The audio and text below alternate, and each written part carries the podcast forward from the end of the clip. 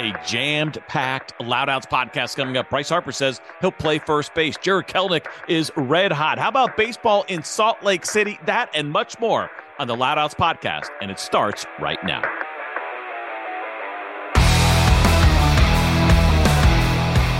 Welcome into another edition of the Loud Outs podcast. CJ and Spilly here with you. And there are so many things to get to that we're going to try to cram into about 30 minutes here, once again on the pod, Spilly. And we're going to start uh, with the news that Bryce Harper, while still not healthy just yet, has volunteered his services uh, to become the first baseman here going forward, or at least to learn the position for the Philadelphia Phillies. We know they lost Rhys Hoskins to an injury out for the year. They lost Darick Hall. He won't be out for the entire year, but an injury there and a lot of this makes a lot of sense for a bunch of different reasons. He is going to be a bat when he first comes back as a DH, but the fact that he even went out there and offered this, not just maybe for this year, but perhaps long term, a new position for Bryce Harper. I know Rob Thompson and Dave Dombrowski love the unselfishness. I really like this move a lot for a lot of different reasons. We may see Bryce Harper playing first base for the Phillies at the end of the year and beyond. I, I think it's great. I mean, I mean, I don't know how good of a first baseman Bryce Harper is going to be. It's not like it's an easy position, but he's a crazy athlete. I mean, you have to uh, go back and, and think of how Bryce Harper came to be. He was originally a catcher, so he was catching, and then he went and got his GED, and then he went to the junior college in Nevada, uh, and then he started, you know, transitioning to the outfield, and we've seen him in the outfield ever since. So, can you move to first base? Sure. I, I think in the case of Philadelphia, you know, their internal candidates are, are Darick Hall. We, we know Rhys is done. He just said that. Uh, Rhys was going to be a free agent at the end of this offseason. So, you know, can you can you just put Bryce Harper in that spot? Sure. Hmm. We've also seen some examples of guys that have tried to play first base and it's not yes. gone particularly well. I mean, Kyle Schwarber is a really good example. Um, there's plenty of of you know, cases where like, hey, let's move this guy to first base, and he's awful over there. And and the reason why I think first base is often overlooked for the value that it has defensively is because we don't we don't think about what it does to the rest of the infield. Mm. We we usually consider it, well, you know, like can he field the ball at first base? Sure. But it's, you know, the good infields, good infields, much like good teams have a good catcher, good infields have a good first baseman. And what ends up happening is, I'll give you an example. Like, watch where Paul Goldschmidt has gone. Everywhere Goldschmidt has gone, other players in the infield have received a gold glove. It doesn't mean that they're they're not good fielders, but it does improve the overall defense in the infield if you have a gold glove caliber first baseman. And, and, you know, last year we saw Brendan Donovan get a Gold Glove as a as a utility guy. We already know that Nolan's really really good at first base at third base, but Nolan's also benefited from having good first basemen. Hmm. So I, I, mean, like he had Justin Morneau. Uh, he's had you know various first basemen in Colorado that were you know good. Mark Reynolds was a really good first baseman, and so you know he goes from that to Paul Goldschmidt. Goldie has seen Tommy Edman get a Gold Glove. Paul DeJong's been a finalist. I mean, so just think about that. If you put Bryce Harper at first, especially with a, an infield defense like the Phillies, which isn't really that strong, Alec Bohm gets worse. Trea Turner possibly gets if worse. he's not good at it. If he's not good at it, right? He did play some third base when he was younger. Like if if, if the hands are there, and I'm, I do not think they're looking for average. I think they have to be looking for slightly above average at least. I'm with you. Can't be a bad first baseman over there. But if they like what they see, and he's already working with Bobby Dickerson. That's already started. We know again he's going to come back as a DH eventually. They thought maybe he'd be in the outfield in September. He may not see the field at all this year defensively, but I I, wonder for them they have to figure this out, right? Because they love the idea. If he's if he's average or below average, I'm with you. No bueno, can't do it. But if he's good and his hands are good and he can be a, a, a respectable or better, like a, above average first baseman, well, this opens up all kinds of doors come free agency now next year right? As opposed to maybe having to look for a first baseman if Hoskins was not going to be in the plans. Now they can start looking in the outfield potentially. So I think at least I want to at least see it, but I'm with you. If he's average or below average, that's not going to be good enough. No, not a, not at all. And and again, like if you're the Philadelphia Phillies and you're trying to get back to the World Series, the biggest complaint we had last season with the Phillies was their defense stunk, hmm. and it did you go back and you consider the trajectory of, of Rob Thompson, and you're like, wow, you know, maybe that's what they really needed. They'd move on from Joe Girardi and this, you know, like this hard line, real tough manager. He's he's really stinking up the clubhouse. That's not the case. Go back and watch it. Bryson Stott started to play. Uh, you had the center fielder that ended up getting traded to Vierling. Detroit. Yeah, Matt, Matt Vierling. Vierling was in center field. They trade yeah. for Brandon Marsh. Marsh is an is an above average outfielder. Um, you know, Didi Gregorius is no longer your shortstop. Alec Bohm settled down. Like those things matter.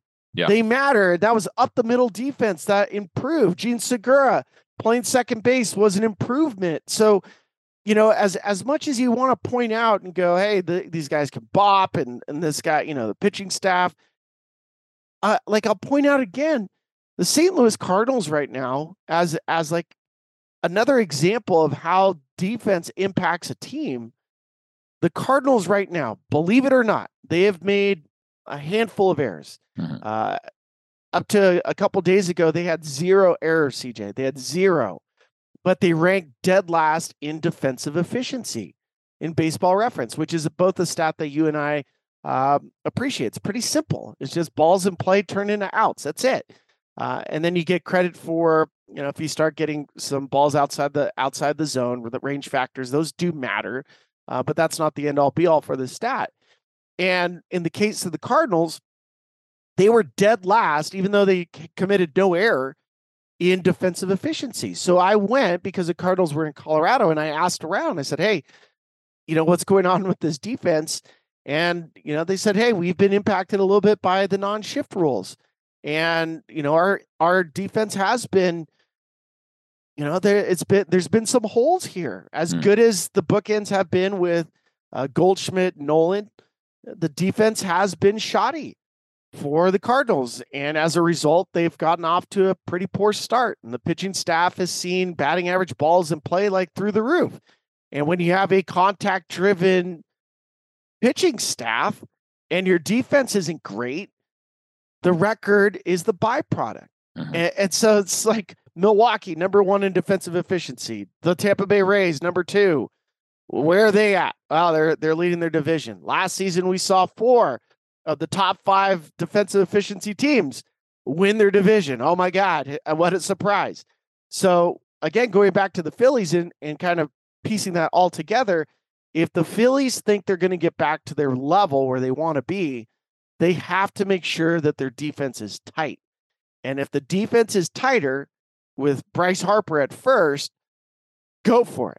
Yeah. If it's worse, it's a terrible idea. Yeah, and I don't think I think they don't they won't do it. Bobby Dickerson has already been working with him. I read first day out about 25 minutes or so spent at first base and some underhand flips. There's a lot of intricacies that go into first base. It's it's not an automatic. I think that's been highlighted over the last few years. So you can just throw anybody out there. Uh, you have to have a good defender. It makes up as all those things you kind of laid out for uh, some bad throws, or it gives infielders the confidence to just get it near that first baseman on some plays where you don't have a lot of time and you're not thinking about do I need to make a perfect throw? Just like a, a pitcher who's willing to throw a breaking ball in the dirt with a runner at third base or anything, yeah. split finger, whatever it may be, knowing you'll have the confidence, there's a good chance that your catcher is going to be able to block it. So, yeah, it's going to be a fun one to watch. We'll keep an eye on it. Uh, the news coming out of Philadelphia, at least right now, that uh, Bryce Harper is asked and talked about uh, potential of playing first base after they lost Rhys Hoskins. A little light on that position. If it works out where he looks good and they have the confidence to do it, uh, how it changes their offseason outlook, I think matters. But I'm with you, Spilly. It cannot be uh, just okay. It has to be really good. They don't want to go down that path again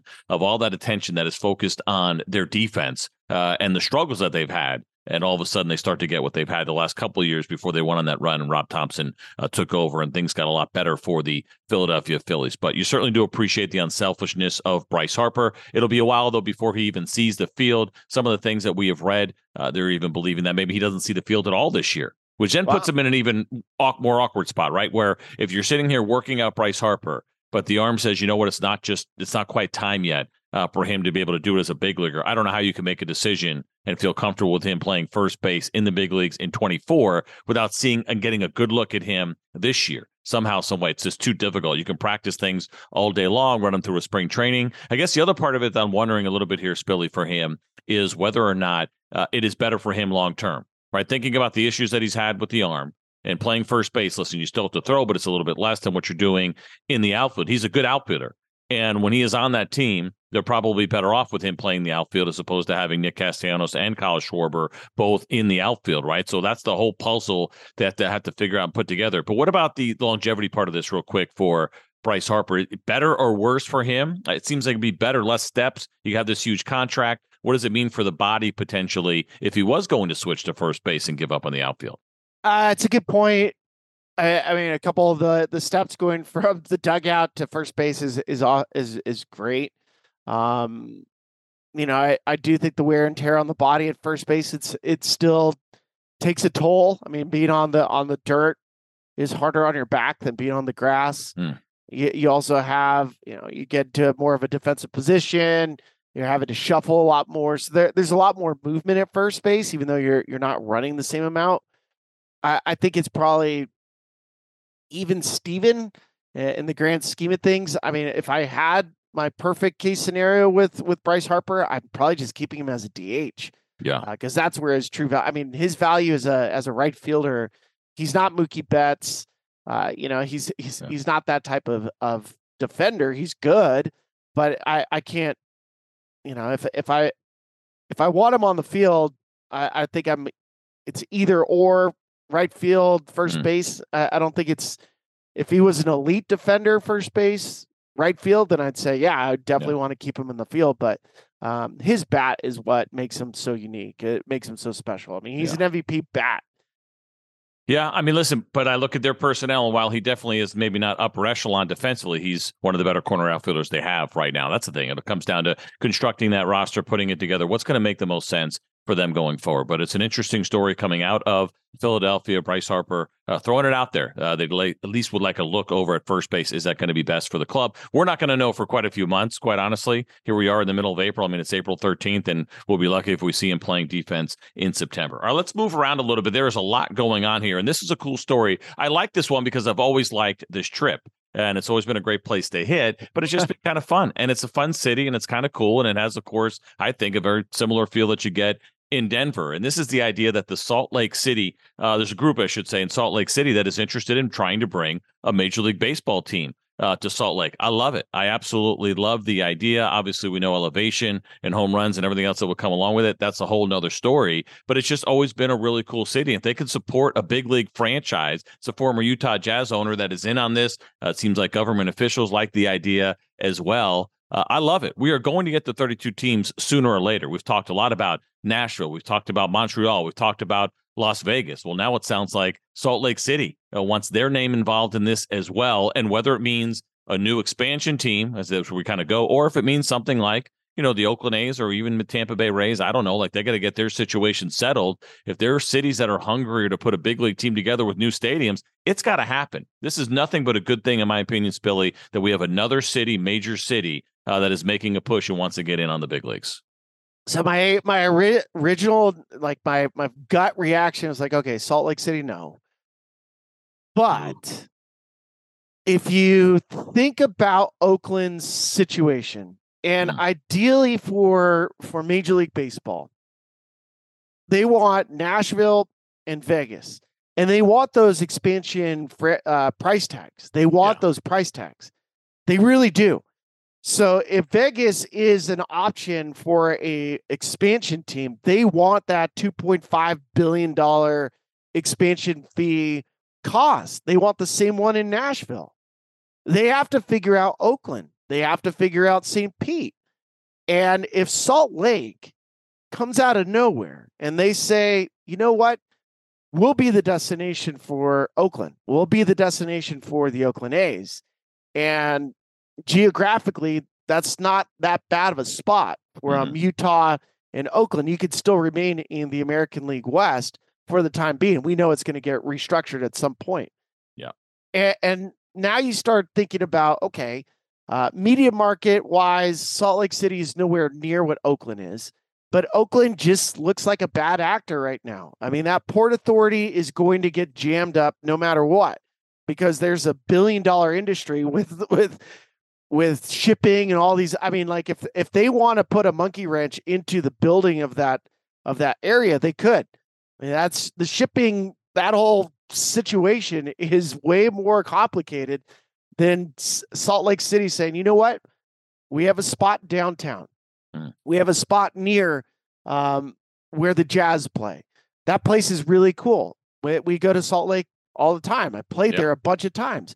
Can that area support Major League Baseball? My answer is yes, it could. I don't think it's a massive stadium. I think it's a very small stadium. which has been the could- trend anyway, right? They've gotten smaller. And that should, I mean, if that's a 30,000 uh, Wrigley Field type type stadium, Yeah. you have development around it. People can watch from their balconies. Almost picture a little bit of, of like the Padres and Petco Park. I think it would be able to hold a a team, but I can't picture Salt Lake as an expansion because the expansion wants to go towards Nashville and Vegas. That's where it looks like. This Yeah. would be a relocation. And if if Salt Lake could get their act together quickly and go, hey, look, check this out. We have the stadium, we have all this. Uh, but the problem is, is if you have the Utah Jazz owner wanting it, I mean, are they buying out Oakland? Is he going to Yeah. buy the franchise from, former from owner. the A's? Former Yeah. owner. So I, I don't Gail know. Gail Miller. Look at you assuming that it was a guy. Gail Miller, Spilly. Guy or girl? I mean, I, know, I, I'm just I'm said it as a. your chops. It's okay. We can joke about these things. There's a lot of money in Salt Lake City. There is a lot of money to hold. hold I like it. It's got to have a roof. Obviously, got to be retractable. I think probably the play, but it, I, I love the idea. Uh, we got to have more big cities that are involved in wanting this to just puts more pressure on everybody else to get it done and get our league where it needs to go. All right, so some news coming out of Salt Lake. How about for the Seattle Mariners, Spilly? This has been a really cool story because this is a guy that we've paid a ton of attention to, and it hasn't really happened for him. And that's Jared Kelenic. You go back to 2021.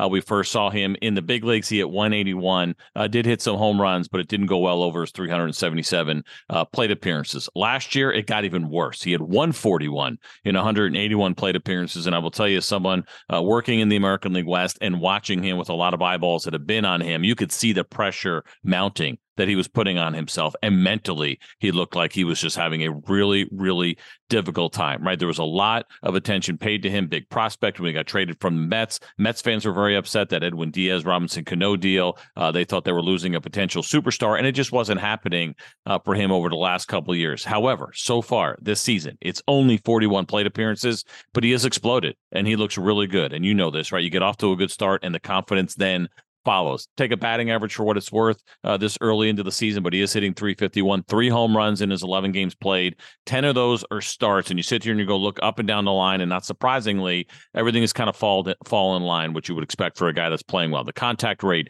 is up significantly. The chase rate is down. He is seeing more pitches uh, per plate appearance. Uh, the punch outs are about the same, down a little bit. Uh, the walk rate about the same, a little bit better. Uh, but everything seems to be going his way. It's not just uh, the home runs, four doubles in there as well for Jared Kelenic. He had an absolute bomb at Wrigley. Oh, Uh, yeah, basically, well, I don't know if you want to call it the, the second deck of the bleachers, if you will. I don't, doesn't have a, I don't know if it has a technical name. I heard Mark DeRosa saying he only saw one player ever hit a ball there ever, and it was Carlos Zambrano in batting practice. Uh, which is kind of amazing to think that it was a pitcher that actually did it. Uh, but he looks locked in, and I, you know, again, I've watched this kid so much, Spilly. I've watched him go. He's like when he's low, he's low, and when he's high, he's high, and that's a tough place to be as a big leaguer, like to be on that emotional roller coaster. But he's high now, and he's got talent for days, and you just wonder now if this is going to catapult him into that. I don't want to say a big season. I understand he's on that path. Just a, a good, a really good big league season. He may be headed there, but Jared Kelenic right now with the Seattle Mariners, uh, making his name known. It had to be hard for him. You know, he'd never admit it, but it had to be hard for him to watch J. Rod Julio Rodriguez have the success that he had right away to get the contract. He probably thought that was him two years ago, and it wasn't happening. And not only was it not happening, it was bad. And so all of that kind of you know festering, and all of a sudden now a really nice start here to 2023. Oh, one of the things I like about it for for Kelenic, and I, I'm going to buy. I'm going to buy Jared Kelenic. I, I like the swing change, uh, and I'll give you an example of the swing change of of what he's done. So he's relaxed his hands, so his hands sit relaxed on his shoulder, and then when he starts his load, it's a it, he drops his hands like a Barry Bonds type load. Um, and the reason why I love those those type loads is because it naturally will put your hands in a lower slot and then it won't allow it to get above the shoulder. It just doesn't. You, you physically can't do it. So you're you're actually firing your hands from a really good, comfortable position, which allows you to take your hands and your bat straight to the ball. You get on plane a lot faster. Uh, so you're not you know, you're not worried about the high fastball. You can catch the off speed pitch down in the zone for a lefty. That's really important. So I, I think the the mechanical change has freed up his mind. Now you now you can just look at the baseball. That's all you do mm. at that point because you the hands are a timing mechanism with your legs, and because of that, you, it's it's almost set it and forget it. See the baseball and hit it. Like that's it. And so when I watch players that have skill sets that are better than mine, better than yours, they're just really talented, but they're locked into something, right? Something's preventing them. Um, you know, pressure. I could point at Spencer Torkelson last year. Here's a guy that's, you know, talent wise is better than most, but he got locked up in trying to be an everyday big leaguer and trying to have this weight of, of Detroit and all this stuff. And he just went in the in the trash can. Kelenic, I'm I'm assuming had the same thing, but now with this Mariners lineup, I mean, he's hitting 6th mm You have Teoscar Hernandez, you have Cal Raleigh, you have uh, Ty you, France crushing it. Suarez Ty is having France, a nice year. Suarez, yeah. I mean, you, like you have a lineup where nobody really says, "Oh man, if Jared Kelenic doesn't go three for four, we're not winning today." Yeah, that and there's no pressure. His pressure is see the ball, hit the ball. Uh, if there's a team at bat, you know, pull the ball to the right side. If there's a guy with one out and on third base, you know, get the ball in the air or hit it hard up the middle. There's no additional weight. Hmm. And to be honest, nobody gives a rat's behind about Diaz on the Mets anymore. Yeah. Or or Robinson Cano. Nobody cares. Yeah. I don't look at him and go, oh man, he's a failure because I don't care about your prospect status. I never have, I never will. I could care less if you turn out to be a superstar big leaguer or an average guy or you wash away. It doesn't matter to me. Your career does not matter to me. It doesn't yeah. really matter to the fan base. What matters to a fan base, what matters to us is watching a team succeed. Yeah. That's it. No one ever is worth more than team success.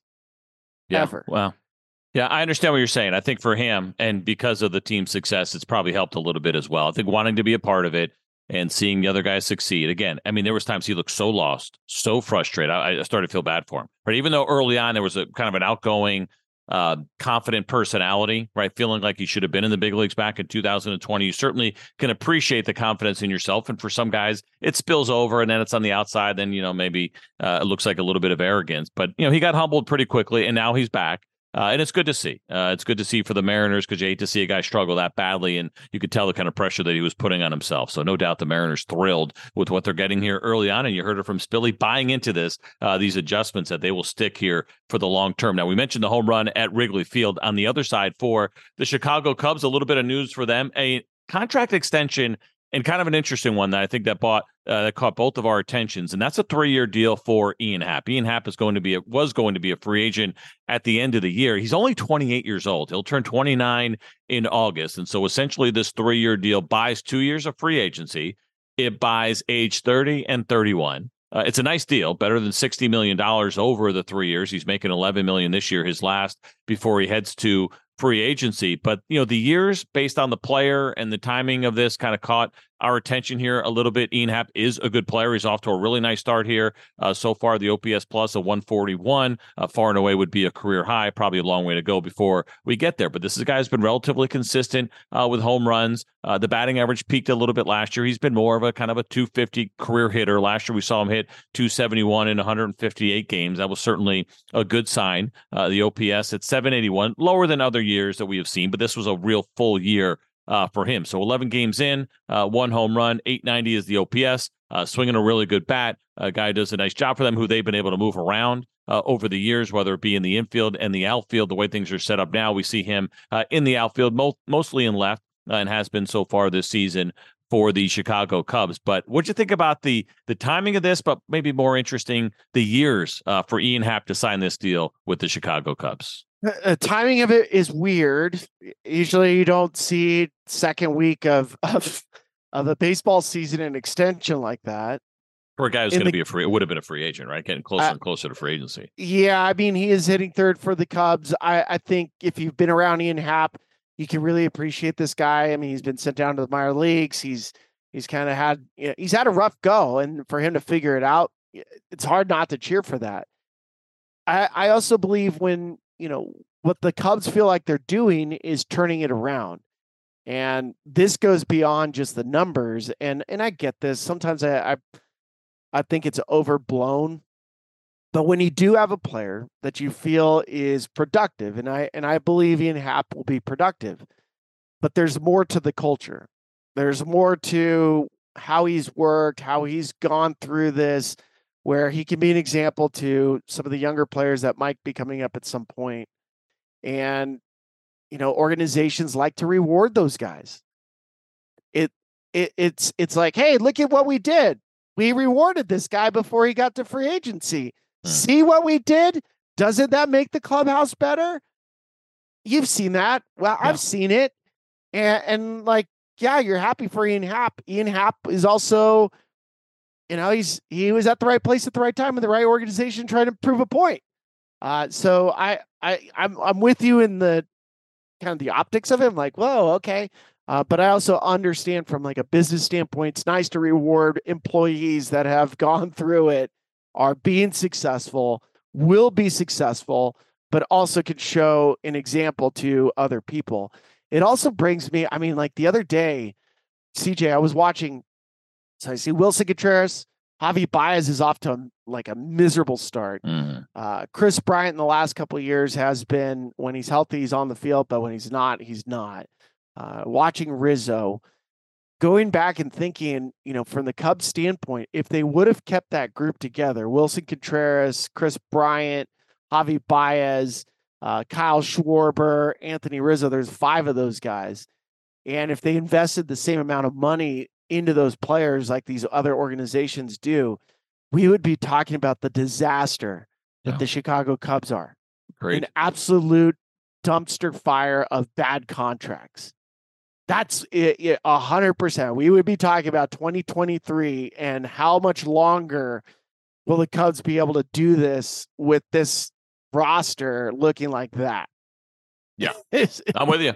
That's a great point. And they you know, listen, they made that conscious decision to kind of move on from the names. Fan favorites, right? I mean, all names that obviously Cubs fans and those that even follow the game know, and really good personalities in there. But they had made that decision that they were going to go ahead and take that step back. It makes it a little bit easier, I think, when you win uh, the World Series the way that they did. That was a huge one for them and breaking that curse. And so they went into a little bit of a lull and had to get through some contracts anyway. I mean, had to get through Jason Heyward and let him go. And so they were already in, in a weird spot anyway, as it was. And so to make that decision, fans had in Chicago had been through it before, right? Leading up to the World Series, they had done that, right? Basically, not participating in free agency, clearing some things out, developed some of their own, and made the moves when they had to make them to kind of put them over the top. And it feels like they're kind of doing somewhat of the same right now. Dansby Swanson is is the one player where they jumped in the deep end. Seven years, 177 million dollars. Year one is going fantastic. Uh, Marcus Stroman has another year. Seiya Suzuki's got three more after this one. Jameson Taillon's got three after this one. Ian Happ now has three after this one.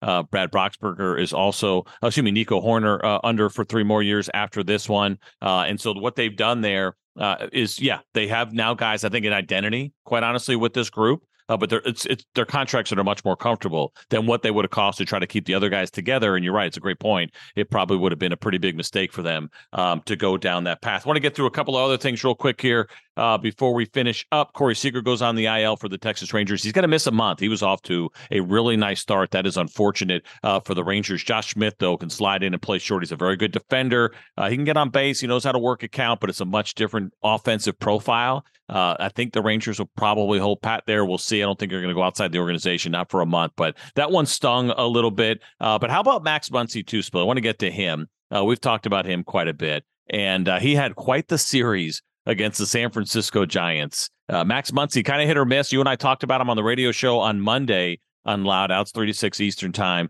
uh, every day on MLB uh, Network Radio. But man, when do you give him a day off when he's red hot? They gave him the middle of the series off, and he still drove in 11 runs against the Giants.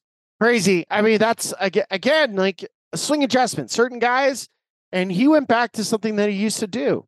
The left-handed hitter, left foot is your is your back leg. He would take a false step. Uh, Nolan Arenado took a false step. There's a couple examples of guys that, that took a false step. So they're stepping back towards the catcher. create some uh, some ground force, and then they hit from there. Max Muncy did it. He stopped doing it. Uh, he was way out on his front foot. I saw him a week ago when the Rockies played him. His at bats were really hit or miss. He ran into one pitch that was a hanging slider, which most guys can hit a hanging slider. It's almost a BP fastball when it's 83 miles an hour, center center. You just have to throw your swing at it, and if you hit it, it's gone. Hmm. Uh, so I watched that and I was like, oh, yep, okay, he hit a homer on a on a like on a pitch that CJ you could hit for a home run. Wow, and, and crazy. But my but my point is is like that's not. I'm not going to celebrate that one because I've seen Max Muncy when he's hitting close to 40 homers. I was like, that's not the Max Muncy I'm used to seeing. Now I see it with San Francisco. When Muncy's right, he drives the ball center to left center, and then he'll pull a baseball. He'll also take his walks. The false step got his body in the right place. That's why, I mean, you and I talked about this where it was okay, he did it. In the first day he did it, he hit two homers. And then we were like, I guess, do you want to reinforce it? Because it was going to go up against uh, Alex Wood. Do you want to reinforce it against a lefty? Do you want that extra day? And they decided against it. Then he faces another righty, and boom, he mm. hits two two more. So I, it is amazing. It it is absolutely amazing, but it, it does prove the point when a player has their their mechanics in and they're in a place where they can repeat their swing, what happens to their confidence? Boom. Through, Through the, roof. roof. Yeah. Now we're seeing it. You're right. And, uh, you know, this and the Dodgers believed in it, even though there were some struggles for uh, Max Muncy and kind of getting that contract taken care of. But a very nice series for him against the Giants. The Dodgers right now as we're taping this podcast. Seven and six, tied for second place with the San Diego Padres. They're all looking up at the Arizona Diamondbacks, who are eight and five, a team that we've talked about quite a bit. Uh, struggling at five and seven. We believe they'll probably come around, but there have been good stories coming out of St. Louis. And one last one here uh, before we take off for the day. This Jordan Walker story is fun. Local kid uh, from Georgia, Stone Mountain area here uh, in Atlanta. 319 so far in his 12 games, couple of home runs. He's got a hit in every game, Spilly. He is starting out his career uh, with a 12 game hit streak. Uh, I've listened to him talk a couple of times when Nolan hit number 300. It was cool when he talked about kind of grinding through and trying to get his first big league home run. And to think that Nolan Arenado has done it 300 times, like you could just see the respect and you can you, you get the feel for this kid that he gets it. Uh, he is a bright star because he's a big man. He's got a ton of power and it looks like he's got some personality to go with it uh, in a good way. But what an incredible start! 15 hits so far for him, but a 12 game hitting streak. He's hitting the ball on the ground quite a bit uh, which is interesting. And when that happens, of course, we know that leads to a, a higher than average batting average on balls and play. That BABIP, it is high at 382. League average is 300. So maybe a couple of breaks in there as well. 11 strikeouts to just one walk. Uh, not a launch angle guy necessarily. As I mentioned, he's hitting the ball on the ground quite a bit, but it's been a really fun start to the season for Jordan Walker. Well, I mean, and historically, when you think about somebody that starts their career off with a 12 game hitting streak, it's it ties Eddie Murphy, not the not the comedian, but Eddie Murphy, yeah. a player back in like love the 1900s. Oh. Yeah, great movie. I love putting up bananas in people's exhaust. I, I, I the other part is, you know, he, he's he passed Ted Williams. I, I think it's kind of a cherry picking stat. Yeah. right. Like longest hit streak for somebody below the age of 21 or mm. 22. Mm. So it feels like a cherry picking stat, but it's still really cool because at 21, I was, you know, picking my nose and, yes. and like I was at UCSB. Also at 40. A, yeah. It, also at 40 because it yeah. took me 27 years to graduate. Uh, I like the story, Jordan Walker. I will tell you his defense in right field is not great. Mm. Um, the bat can play. Ollie Marmol has has raved about the kid's personality. He's really low, real even keel, kind of the opposite of Jared Kelenic. Uh, his parents are also incredibly intelligent. I believe they met uh, in Ivy League school somewhere. Um, so, so they're both. I, I believe they're both doctors. Uh, so, I mean, like we're talking like super smart, really like well groomed kid. Yeah. Uh, that that can handle this, and so it's it's really fun to see. Um, I think there'll be a market correction for Jordan Walker. Yeah, uh, probably. Yeah, I, I, mean, I, I don't know what type of hitter he is overall, just because it's it's the first go round at the major league, so they're you know it's like dogs at a dog park. They're kind of just sniffing him out, mm. uh, and they'll figure it out at some point. But he is he's an impressive human.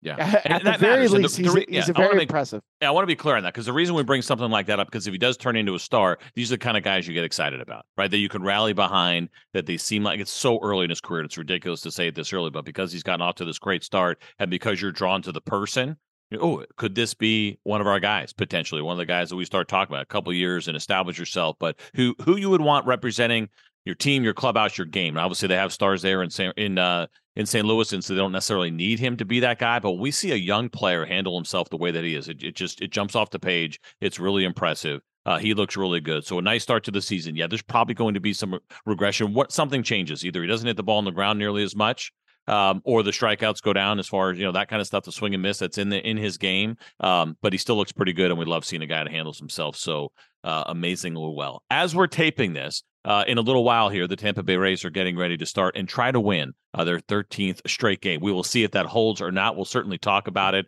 uh, in the next podcast. They have been on an absolutely uh, incredible run, 12 and 0 so far for the Tampa Bay Rays. Jeffrey Springs going uh, this afternoon against Corey Kluber, the former Ray. But we're out of time, so we'll have to talk about it next time. Thanks for listening to the Loud Outs podcast. Have a great day, everybody.